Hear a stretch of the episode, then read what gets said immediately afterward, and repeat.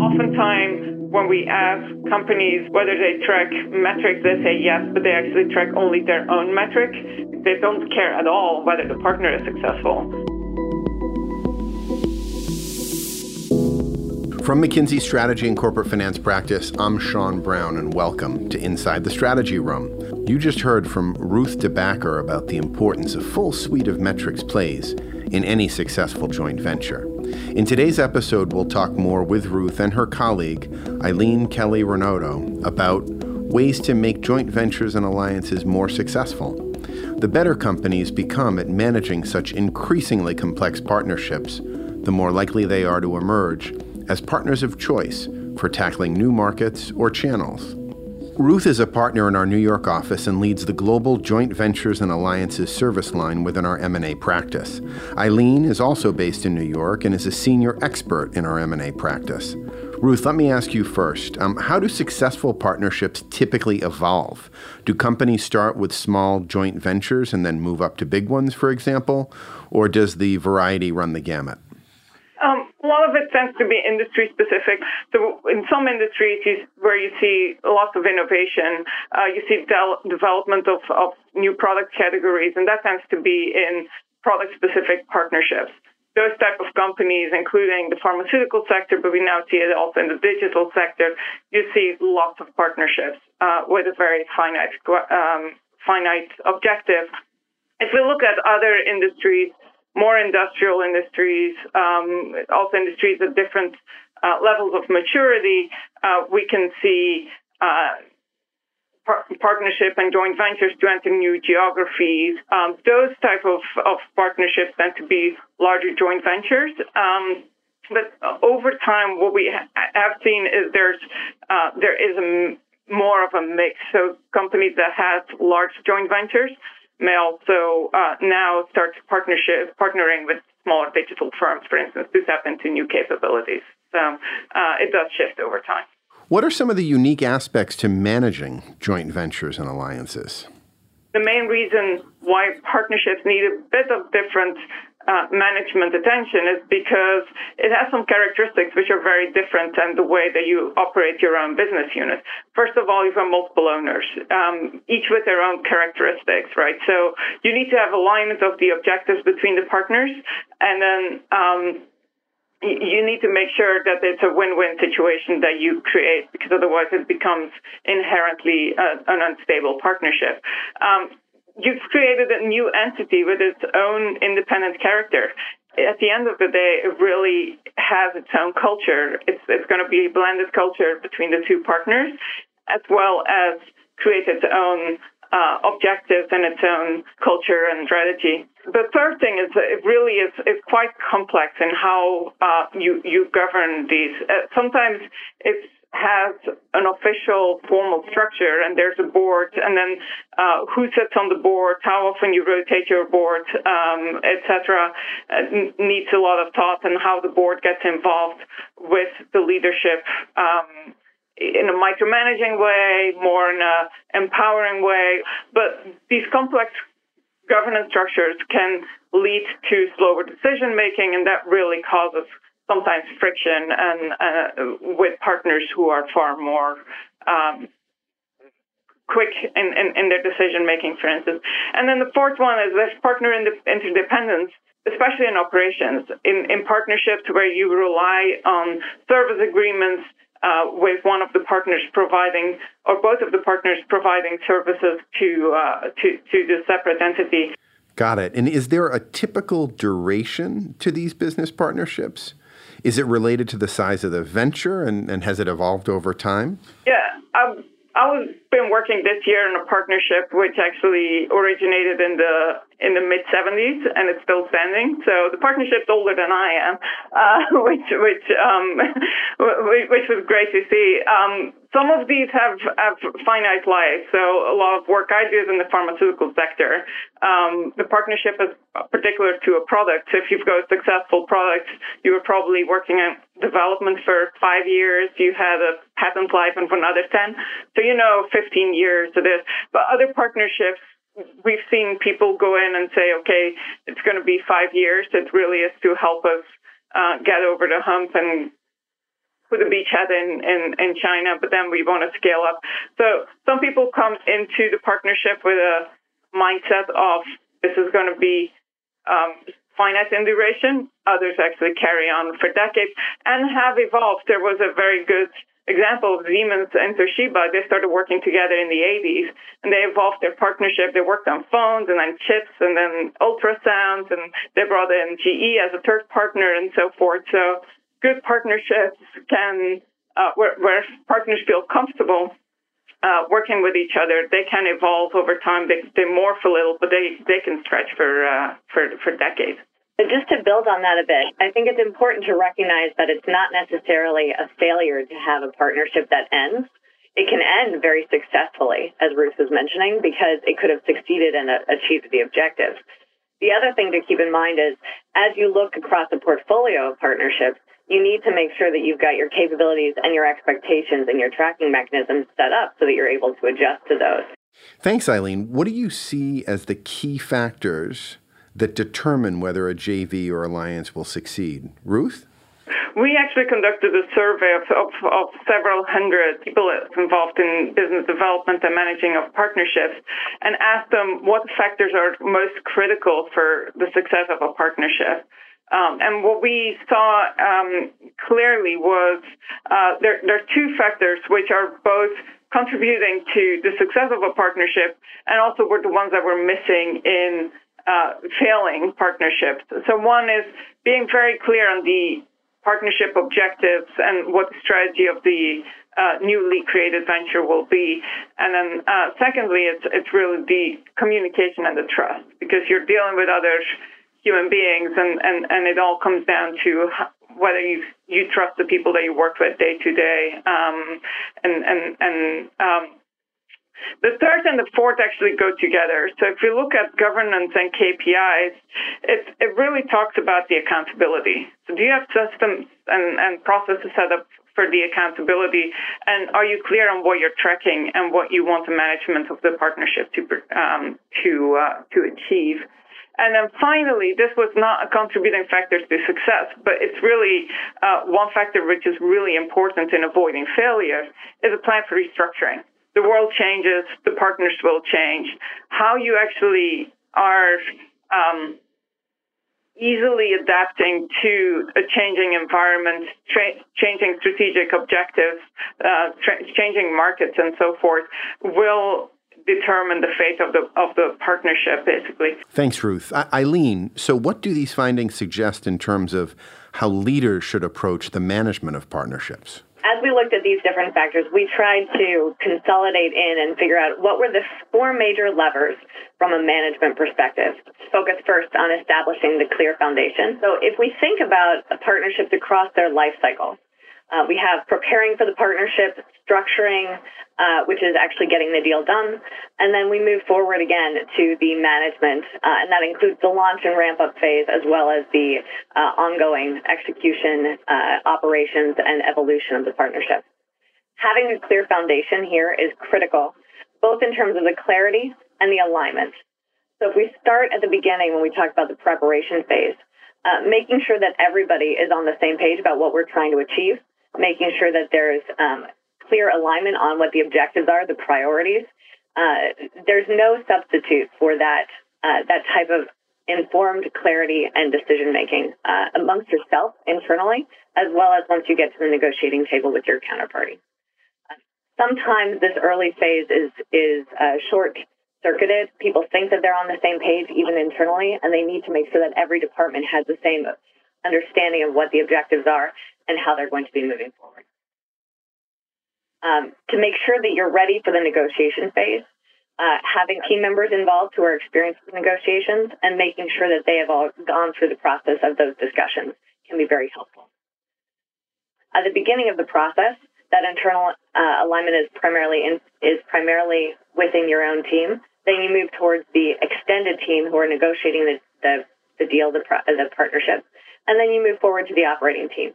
Ideally, you've got your operating team and your management team already involved during the negotiation phase, but you need to make sure that they are in fact included so that there's a clear understanding of the overall market, there's a clear understanding of what the objectives are and how those priorities are coming together.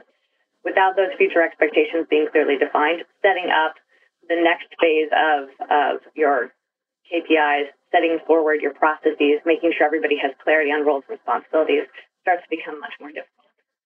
So understood. In establishing that clear foundation, though, is there a failure point that you see particularly often with companies? Yeah, I think the failure point we often see is getting the internal alignment. Often people walk into negotiations thinking they're all on the same page, but because they haven't taken the disciplined approach of getting things articulated and written down, they end up actually negotiating on the same side of the table, actually having disagreements among their own internal teammates about what they're trying to achieve and what their priorities are.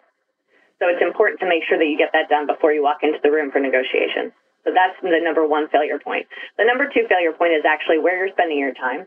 So making sure that you actually understand what are the objectives, where is the value going to be, and how do we ensure that we have this kind of relentless focus on what truly matters.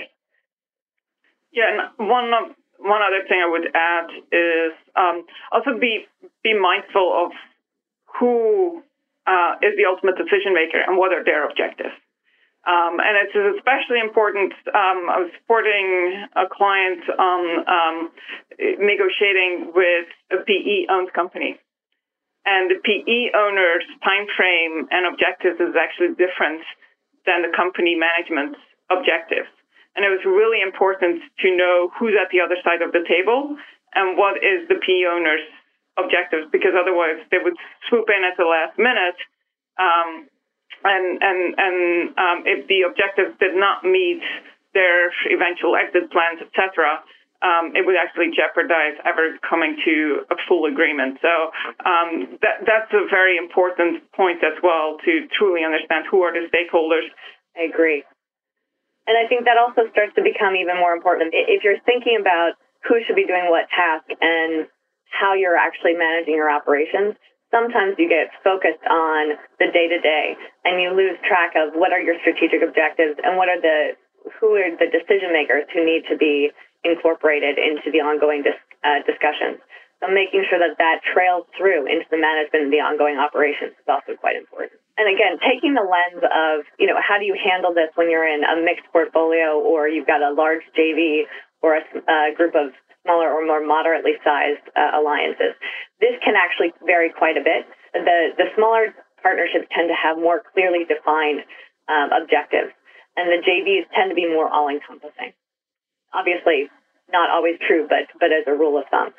The broader the partnership, the more critical it is to make sure you've got the clarity of what your priorities and what your strategy is. It's sometimes easy to wave your hands a little bit and to assume everybody's on the same page, especially when it's big issues. And you think people would have a similar perspective. But making sure that those perspectives are clearly defined becomes exponentially more important as you're dealing with broader topics and bigger sizes and bigger time frames. We will resume our discussion in just a minute. We hope you're enjoying this episode of Inside the Strategy Room and invite you to check out some special podcast episodes on the cognitive and organizational biases that can get in the way of good decision-making. Our Bias Busters episodes can help you spot and overcome them. Tim Kohler, a McKinsey partner, and Dan Lovallo, a senior McKinsey advisor, have written a series of McKinsey Quarterly articles identifying a wide range of these cognitive and organizational biases and how to overcome them. Their Bias Buster episodes are based on these articles and provide rich examples of why these biases happen and how executives have most effectively dealt with them. They are also available inside the Strategy Room. Now back to our episode.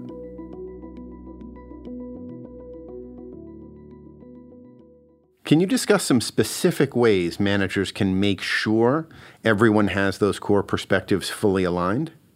Some tactical approaches can be helpful. When we think about the strategy, across the design, launch planning, and post-launch phases, there are a couple different techniques we can use. First, co-creating the partnership strategy, making sure people are involved, making sure your operational team and your management team is brought in early in the process can be a best practice, because it makes sure that everybody understands how decisions are made, what the strategy is, what the major value creation opportunities are for the partnership.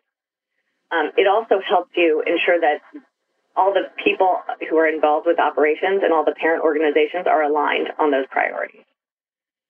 Within launch, we come back to communication, and this will be a theme that you hear over and over again in our discussion.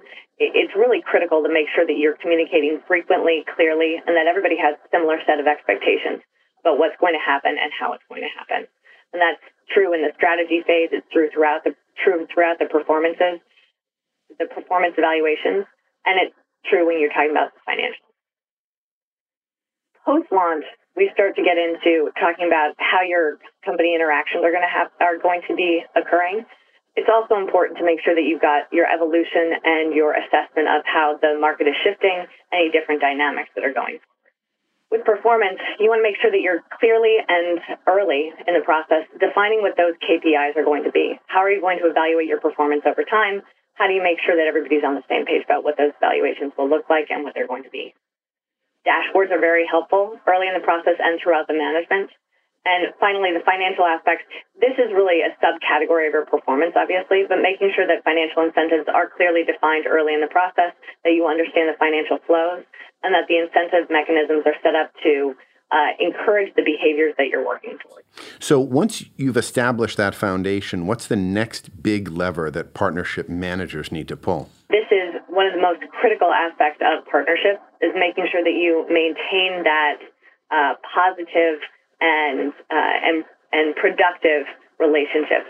Relationships are particularly important in partnerships because while the individuals are working hand-in-hand with their own teammates, they're also working hand-in-hand with people from another company. And so that dynamic can create some tension. They don't necessarily have the same approach. They don't necessarily speak and communicate in the same fashion. And that can be via electronic communication or in person. And they come from a different culture. So as a result, you have to really put a lot of effort into making sure that you have these opportunities to build that trust and you keep that communication open and flowing. So some of the techniques that are particularly important are making sure that your teams can connect socially and that it's not just all about business. It's hard to create trust when you're only involved in a relationship that is so tactical. You want to make sure that you're able to get to know each other and understand how each other approaches problems and communicates and wants to continue forward with the partnership. This actually starts as soon as the relationship begins, which is even pre-negotiation. It continues on through negotiations, and then as you get into the launch phase and the management phase, you need to continue to have those opportunities to deepen the relationship from a social perspective. Making sure everybody stays in the loop and that those communication lines are really open and flowing. More communication in general is better. I would imagine that cross-border and cross-cultural partnerships may create some additional challenges on that front. Can you share any advice on how to overcome those that may not exist in a traditional domestic alliance? Yeah, so cross-borders are tricky. They're tricky because everybody knows that there's a little bit of tension around the different expectations from a cultural perspective, from a different communication style perspective.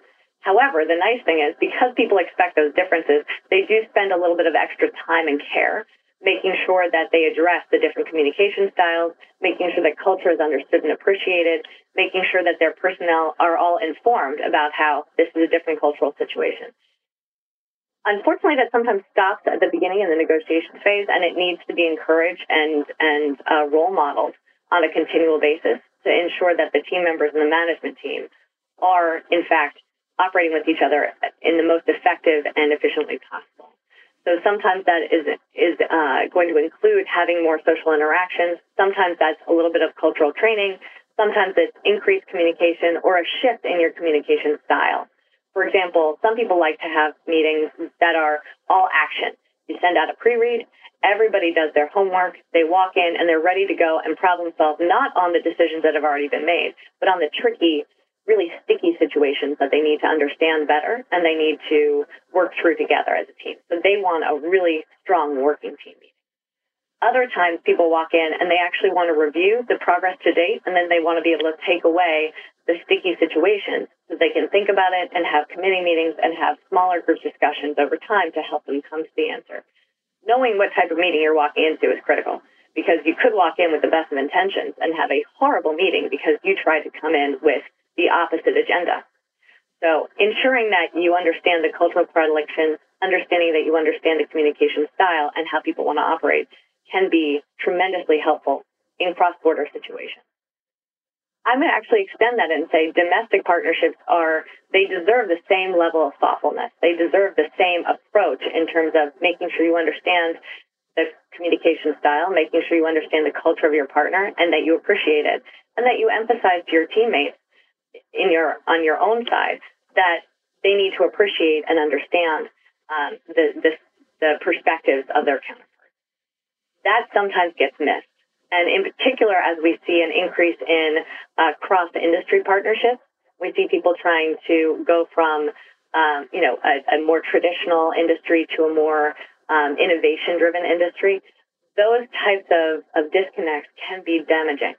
And you want to make sure that you set your team up for success by emphasizing what are the components of the style for my partner that I really want to be aware of, appreciate, or leverage. Because sometimes those style differences are indicative of different skill sets as well. Yeah, I would build on that and basically say, and having an explicit conversation is really very important. And just like Eileen said, being aware, like people are aware, well, I'm dealing with a Japanese company, you know that final sign-off meetings are quite different than American style. For instance, on how many open issues could still be there, etc. But now, digital decision making, digital operations is very different from the way other industries have operated. Right, the digital is very used to releasing beta versions and tinkering with on solutions and so forth. If you compare that with pharma, where it's like completely different development life cycles of 10-year development life cycles, or similarly in oil and gas, where the exploration phase takes much longer. And if you make a mistake, there's no going back. You can't really say, "Oh, we drilled in the wrong place. Now let's move it 6 months later." Right. Those type of industries, being aware of how is the decision-making coming along and so forth, having an explicit conversation around that is really what's key, because you may think, well, we're both from the Midwest, we've got similar culture, they're innovation-driven, we're innovation-driven, but before you know it, it actually is a very, very different industry, and it's really what's under the surface that needs to get exposed. Okay, got it. Any other advice on ways to build and nurture the relationship? What's the next element, Eileen? Making sure that there's clarity from a corporate perspective on what the capabilities and motivations are, and making sure that there's understanding from who is best suited to take on what task. Sometimes you end up having either people or organizations overall who get very attached to the concept of doing one task or another. We worked with two consumer companies that were working together to try to set up a new joint venture. And they walked in with the expectation that company A, the first company, would be in charge of all of the financial aspects. The head of the finance team was going to be one of their senior folks. And they thought they would be able to take care of all the reporting, all the tracking, et cetera.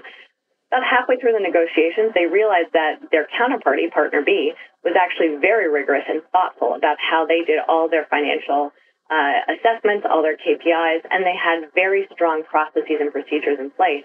So although they ended up having the senior exec from company A leading the finance team, they ended up leveraging the finance team members from company B and actually pulling over their processes and their dashboards to make sure that they adhered to the rigorous standards that company B had set forth. There are tools, processes, and personnel factors that we think can help with these quite a bit. Starting with the personnel aspect, senior sponsors and having those champions for your partnership is really critical. And I think there's a lot of understanding about why they're critical on the internal design phase when you're starting to prepare for the partnership. And even through the negotiations, there's clarity on how and why senior executive team members get involved. But even through the launch and management of the partnership, it's really important for those sponsors to stay involved and to give some of their time, both in terms of making sure that we stay on track with the partnership and also to make sure that you've got that clarity and that decision-making, the ability to course correct as the situation warrants. The next piece is making sure that there's a partnership management team or an alliance management team. They go by different names depending on the company within the parent organization. That team plays a pretty critical function in making sure that you're monitoring the cross-company performance and the cross-company relationship to make sure that there's not any, kind of stones in the road that need to be addressed proactively. And if there are some stones, that they get dealt with. And then, of course, experienced negotiation support is key because you want to make sure that those negotiations set you up for success with your relationship. You want to make sure that people are going after a, 1 + 1 = 2.5, 3, 4, not we win and you lose kind of mentality. So that experienced negotiation support can help make sure that the relationship stays positive and doesn't devolve into tension. Got it.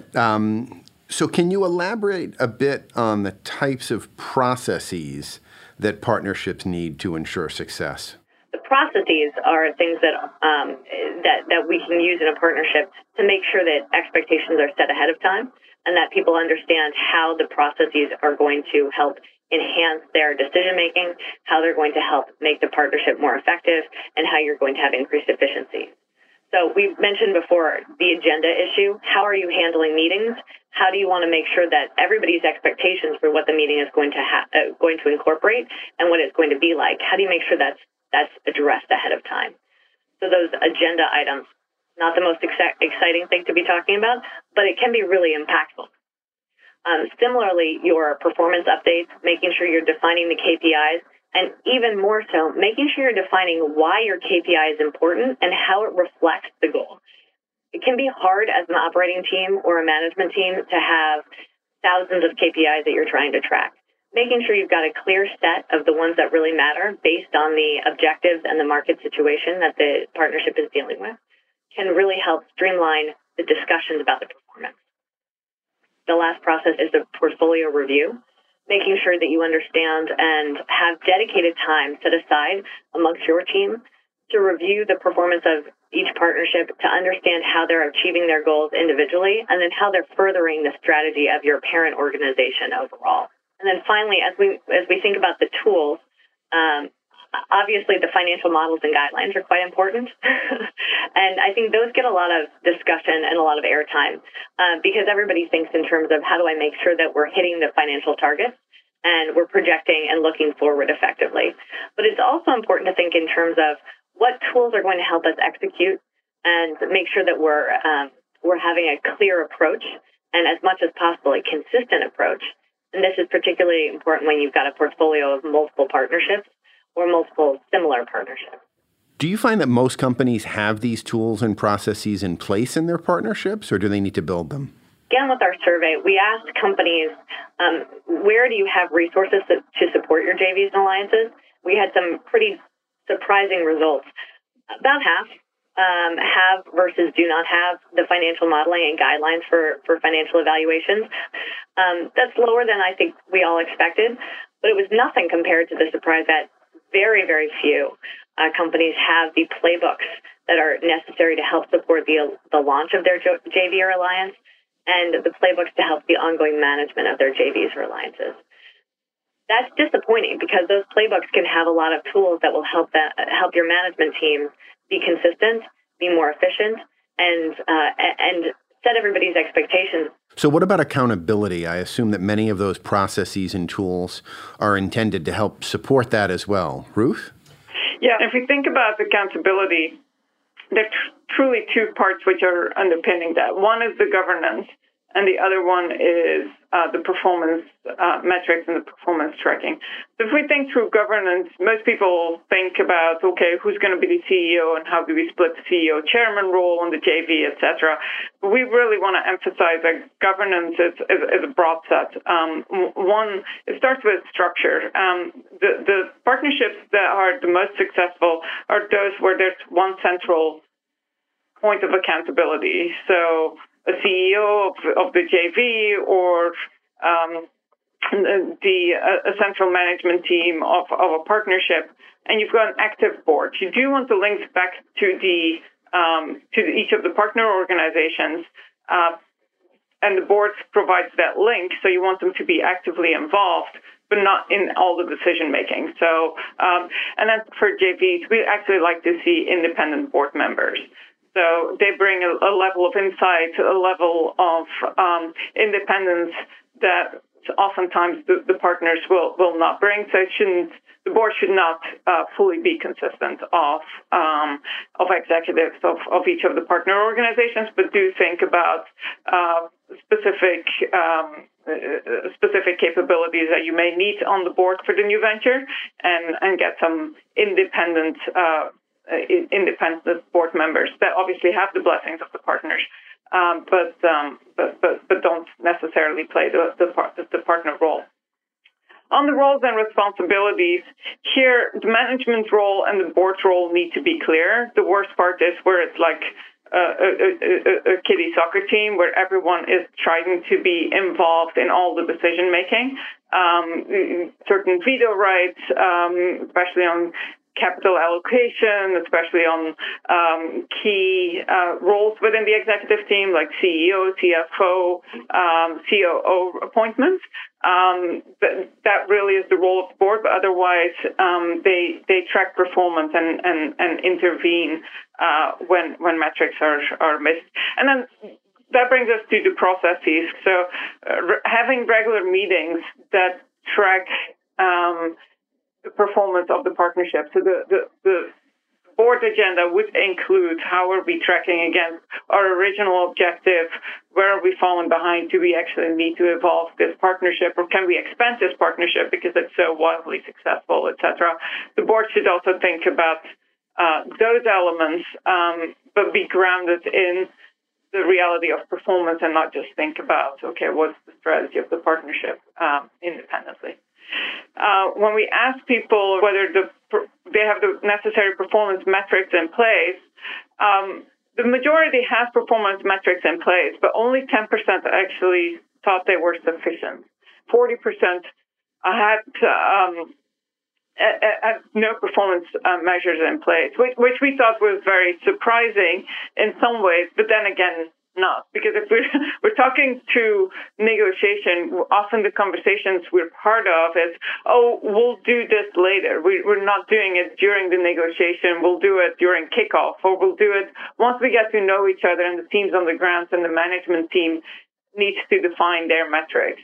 And you actually want to do it up front, because this goes hand in hand with the strategic objectives, and the people who are negotiating the partnership and the structure, they're the ones who actually know what the ultimate objectives are, and therefore what the KPIs and the metrics need to be that will be indicators on whether a partnership is successful. So do not sidestep this during negotiations. If you put it off, it often does not... it does not come back.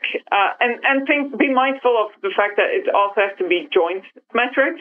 Oftentimes, when we ask companies whether they track metrics, they say yes, but they actually track only their own metric. They don't care at all whether the partner is successful. But you actually want to track the joint metrics, and you also want to have a good sense on whether the partner deems the venture successful as well. It's a bit like a marriage. You do want to know whether your partner is happy in the relationship as well, because otherwise the relationship won't last very long. That makes a lot of sense. Can you share any examples of a partnership governance structure that worked particularly well? So in this situation, it was two energy companies who wanted to create their JV to reduce cost and risk. Right. So common objective. They inked the deal rather quickly. And then they ended up having a very large board, about 28 people. That's really very large. They were also all from the two parent companies, as opposed to having external board members. And what happened was they got mired in these long meetings. There was tons of discussions, and the board really felt the need to control virtually all decisions, even smaller operational decisions. This made the operating management team very frustrated, understandably so, and it made everything very slow. And there was a lot of confusion about what the operating team was supposed to be doing, how they were supposed to be moving forward, and how they were being judged. The lack of efficiency for the board meetings, as well as for the overarching operations of the JV, started to become a critical point for all of them. So what happened was they decided to do a bit of a restructuring and focus it on their governance processes. They ended up clarifying the roles and responsibilities for the board as well as for the operational team. And that involved a couple different pieces. First, making sure that there was clarity about who was in charge of which pieces. Second, giving the board members more of a committee-like approach so that they were able to use their time more efficiently and more effectively. They also ended up reducing the board down to 11 team members, and they were able to make their meetings much more efficient by using that committee structure to have clarity over who was making the decisions. They ended up coming to the board, the full board meetings, with recommendations that were then either ratified or sent back for additional information.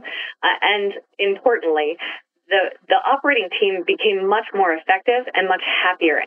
So I think it's not just about how the board is functioning, but it's also how your management team or your operating team is able to get their role accomplished as well. I guess that brings us to the final of your four levers, which is about making the partnership dynamic. How much change typically happens over the course of a joint venture or alliance? Most partnerships are experiencing either external environment that changes or internal rules that changes. So if we think about how do partnerships stay around for years to come? So if we look at alliances from our survey that are deemed successful, the vast majority, 4 out of 5, actually have had at least one restructuring.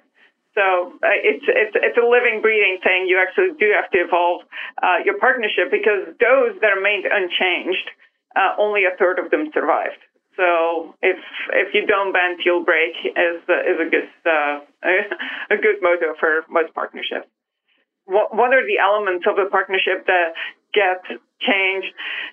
Pretty much anything. As I mentioned, they're partnerships that go into entirely different markets over time. The ownership and financials, and some of it can be agreed upon upfront, but even service level agreements. You can have one operating partner in the early life cycle, and then as another partner builds capability, may take over the operating. So then that changes the SLAs that you present, that you put in place. The governance, board composition may change. The decision making plans may change. You may evolve your KPIs as well. Especially as you change your strategy, your scope, your objectives. Organization and talent, and here we would point out oftentimes what we see is partnerships start with legacy employees from the partners, but then as the organization needs to adapt to a competitive situation, etc., they bring in talent from the outside, which may be better suited. So yeah, don't be afraid to look at the partnership more broadly and evolve as needed, and make your negotiations reflective. So put in place mitigation plans. Put in place, if you know it's going to change, put in place formulas on how things may need to change. And then while the partnership is underway, maintain flexible and reflective management. Track on how things are going, and then reevaluate on whether the partnership still meets its original purpose or whether things need to evolve. Got it. So we've got four levers, but which one do you find is one of them the most important, or is there one that companies often stumble on most regularly? I'd actually say those are two separate questions. I think the clear foundation is probably the one that I would say is most critical, because without that, you are potentially wasting your time, or you're setting yourself up for some very difficult moments, either in the negotiation or in the life of the partnership itself. I think the one that most people miss is actually the ability to have this dynamic partnership, the ability to set up ahead of time the reevaluation and restructuring. People have a very negative view of restructuring, and it isn't actually a negative thing. It can just be some tweaking that are very healthy and positive experiences to go through if you handle them well. So would you advise then that partners discuss the conditions that might require a potential restructuring, even at the earliest stage, almost like a prenup? Best practice is absolutely to have clear triggers for restructuring or reevaluation.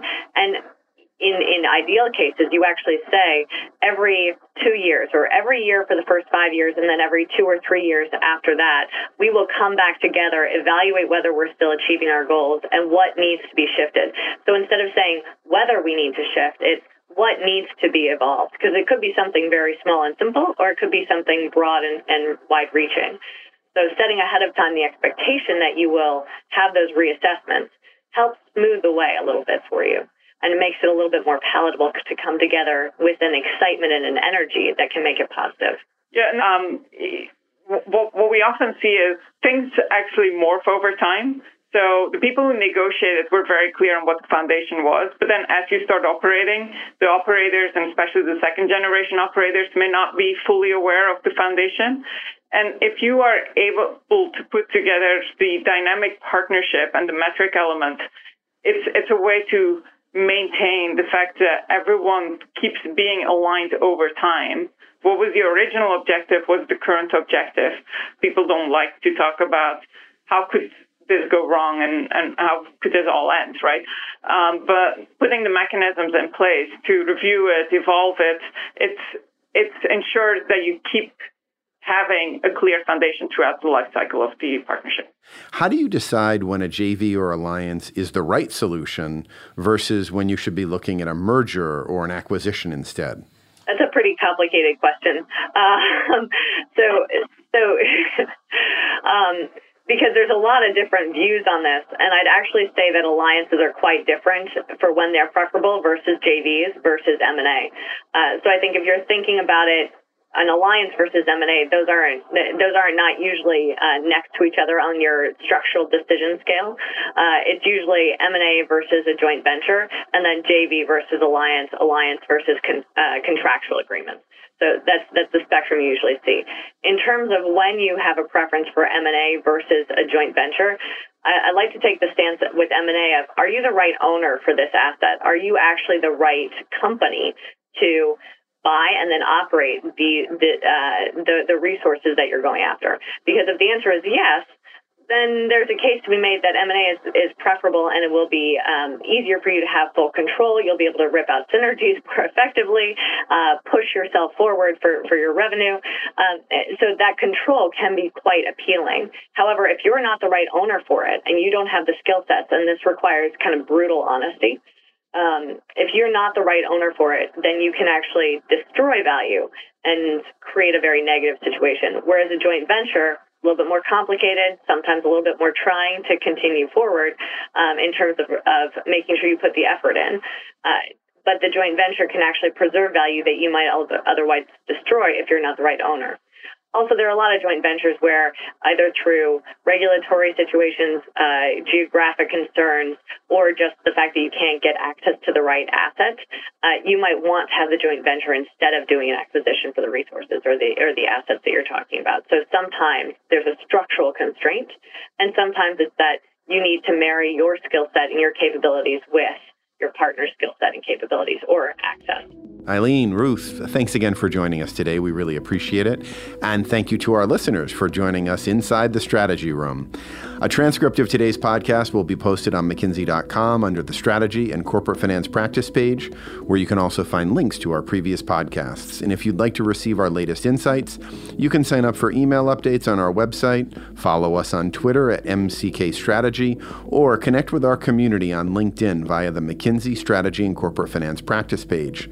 Thanks again for joining, and we look forward to having you join us again soon at another episode of Inside the Strategy Room.